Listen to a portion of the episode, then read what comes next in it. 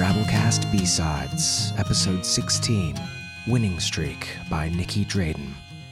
An alien shapeshifter has a hard time shifting chips around at a local galactic casino. Nicky's a writer dabbling in mostly science fiction and everyday weird. If it doesn't involve color shifting aliens, psychotropic sea slugs, gold diggers from alternate universes, or bending space time in order to seduce your sister's fiance, then she's probably not interested in writing it. Check her out at nickydrayden.com. This story is dedicated to Nicky's dad, Bill Edwards, who she wrote it for a couple Christmases ago. It first appeared in Daily SF November of last year. So get ready to bring home the bacon.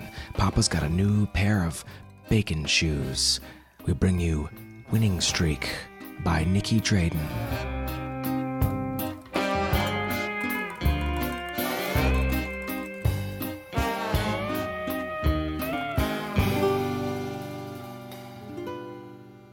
Seven security gargoyles stare at me from atop the elaborate sandstone columns lining the casino's walls. Their sharp eyes and oversized talons flex ever so slightly in anticipation of snatching up cheaters like unsuspecting prey. They've moved closer since I first sat down at this slot machine, the only place in the casino that hadn't had line of sight, thanks to a fortunate arrangement of overgrown palm fronds and the gritty haze from a gaggle of feathered griffins smoking silverwax from a hookah. But the gargoyles have been swarming to my location ever since my machine passed 87,000 Kallax, its blinking lights and wailing sirens announcing my winnings to the entire casino. The pit boss watches me now, too, and for good reason. I'm an Eteri, after all, a shapeshifter, just as they'd identified me with the DNA scan when I'd entered this fine establishment. Tralil Az, their biometric readouts had said, and along with my name and race, they'd listed half a dozen details birth date, gender, height, mass, skin color, eye color, all inaccurate and irrelevant to my kind. As I redouble my winnings, the management must really be sweating. They tempt me with free drinks and tickets to an impressive buffet featuring delicacies from every corner of the cascade. They'll do anything to knock me off this winning streak.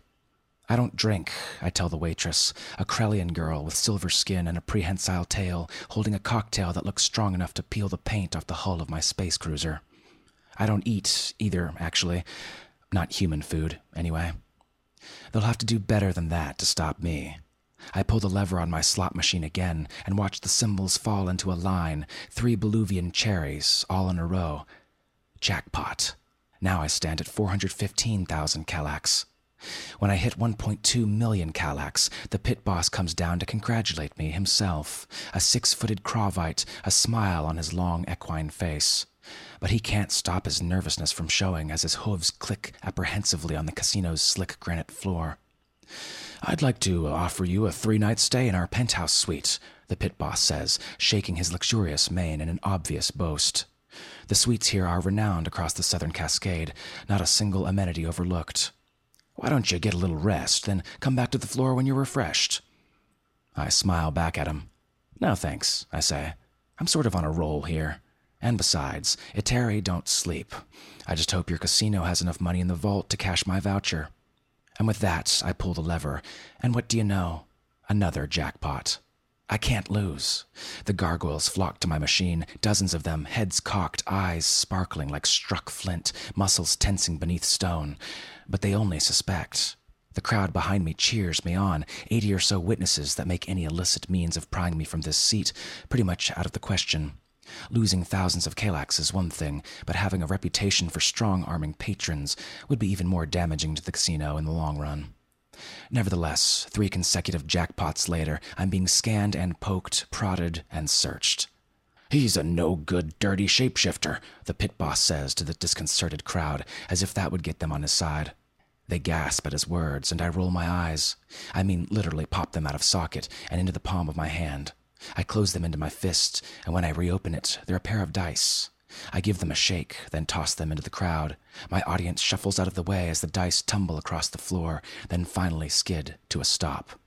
Lucky seven, an old griffin biddy clucks. She's so excited that her yellow feathers molt all over the place, and she can barely keep her wingtips from shaking as she scoops the dice up for a souvenir. They won't be much of a souvenir once she's on her way home, though. Just a small puddle of oily black goo when the dice leave the range of the coalescence field that allows me to hold my shape. You let me in here knowing what I was, I said to the pit boss with a sneer.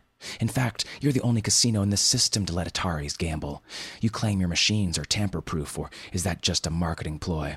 I'm good enough to play your games as long as you're taking the money, but suddenly, if things are reversed, I must be a criminal. The crowd applauds me, and I know I've got them in my pocket. Suddenly, the casino is on the verge of some very bad press. Ah. of course not, the pit boss whinnies, trying to save face. Our slot machines are tamper proof, but what you've done is impossible. Improbable, yes, but not impossible. I figure the chances of hitting 11 jackpots in a row is 1 in 8,250,612,354. We know you're cheating, Tralil, the pit boss finally accuses, drawing his pink gums back to expose gleaming white teeth. Tell us how, and we won't press charges. I'm not cheating. The machine is hot, that's all. I morph myself a new set of eyes, then nod at the machine. Why don't you give it a spin? He looks at me dubiously, then trots over and pulls the handle. A jackpot. The pit boss shakes his head in disbelief, then orders the machine dismantled. Without warning, stone talons grip me, and I'm whisked away to the pit boss's lair for more questioning. A tinted glass wall overlooks the glitzy casino floor where thousands of patrons from hundreds of homeworlds plink their hard earned Kalax into stingy machines. We're all chasing crazy dreams of striking it rich, though what sets us apart is how much we're willing to sacrifice to make those dreams come true. I'm feeling smug, maybe a little cocky, as the pit boss paces the length of the room. At the center of his lair is a strikingly intricate desk, which I can't help but notice is carved from a Bravian mammoth skull. Insanely expensive, highly illegal. Most people might take this as a threat, but it's difficult to intimidate Antari. Can't exactly torture someone who can slip into a semi liquid state, and forget about using those primitive lie detectors on me. So maybe you won't talk, says the pit boss, pulling a pistol out from a pewter box sitting on his desk. The pistol's bloated barrel is streaked with white light converging into a puckered tip. But once my crew is finished dismantling that slot machine, I'll know the truth, and you'll be nothing but a puddle of sewer sludge. I almost flinch, but I keep my cool. I hadn't thought Oride laser technology had made it to this edge of the cascade. It's the only frequency of light that can nullify my coalescence field. We lock eyes like adversaries across the pink felt of a Bravian Hold'em table. The pit boss's wide nostrils flare. Maybe it's a tell, maybe just a twitch. But I decide to call him on it, because one, I've never been one to play the odds, and two, he's holding the pistol backwards. You can't prove anything, I tell the pit boss because there's nothing to prove. Not even telepaths can tamper with your machines, much less a no good, dirty Atari like me. You really think I've got the smarts to crack your encryptions? He raises an arrogant eyebrow and gives me a long once over. Absolutely not. Well, unless you've got anything else you'd like to accuse me of, I think I'll collect my winnings now. A six million Kalax payout would cripple us, the pit boss admits, and I almost feel sorry for him. Not necessarily, I say. Just think of all the press coverage you'll get. Local shapeshifter wins big, the headlines will read. Hits 11 jackpots in a row. People be swarming here like Garuvian flies on a pile of dung to play on that machine. The pit boss hems and haws and whinnies, his nostrils flaring in disgust. Finally, he places the pistol back in its box. Uh, maybe we can make a deal. One million Kalax paid now, and the rest over a five year period. I bite my lip and entertain the offer. Two million, I dare to say, and the rest paid over a five year period, including 20% interest. The pit boss rears his hooves up, then claps them back down on the floor. His tail swishes vigorously. He's aggravated beyond belief, but what choice does he have? 1.5 million and 15%, he finally says. I extend my hand, and we shake on it. You drive a hard bargain, sir, I say. But I can assure you I'll only be giving glowing reviews of your establishment. This is my favorite casino in the Southern Cascade. And I'm not just saying that because you're the only one who lets me in. The pit boss grimaces, then escorts me to the vault. It takes three gargoyles to haul my winnings out to the space cruiser. Once I'm loaded up, I wave goodbye to the pit boss and blast off. Still a no good, dirty Atari, but a rich one. I feel my coalescence field straining. First, just a tiny tug the size of a pair of dice. A sharp pain runs through my core as I lose that part of me. And somewhere in that old Griffin Biddy's purse, the pair of souvenir dice turns into two oil puddles. I laugh, wondering how I, of all people, had pulled off the scam of the century. I'm definitely not smart enough to tamper with those machines, though I doubt anyone is. They truly are the most encrypted in the cascade. But there is one thing I'm good at, and that's shifting. I can imitate just about everything, from something as small and simple as those dice to something as large and mechanically complex as a personal space cruiser, like the one I'm flying right now. I ache again, this time much more intensely.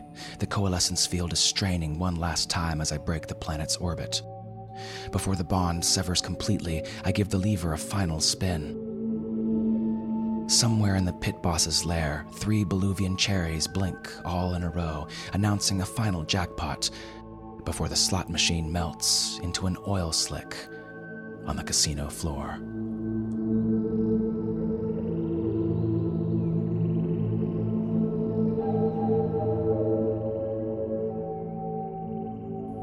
This story was brought to you by Drabblecast Productions under a Creative Commons Attribution Non Commercial No Derivatives license, which means don't change or sell it, but feel free to share it all you like.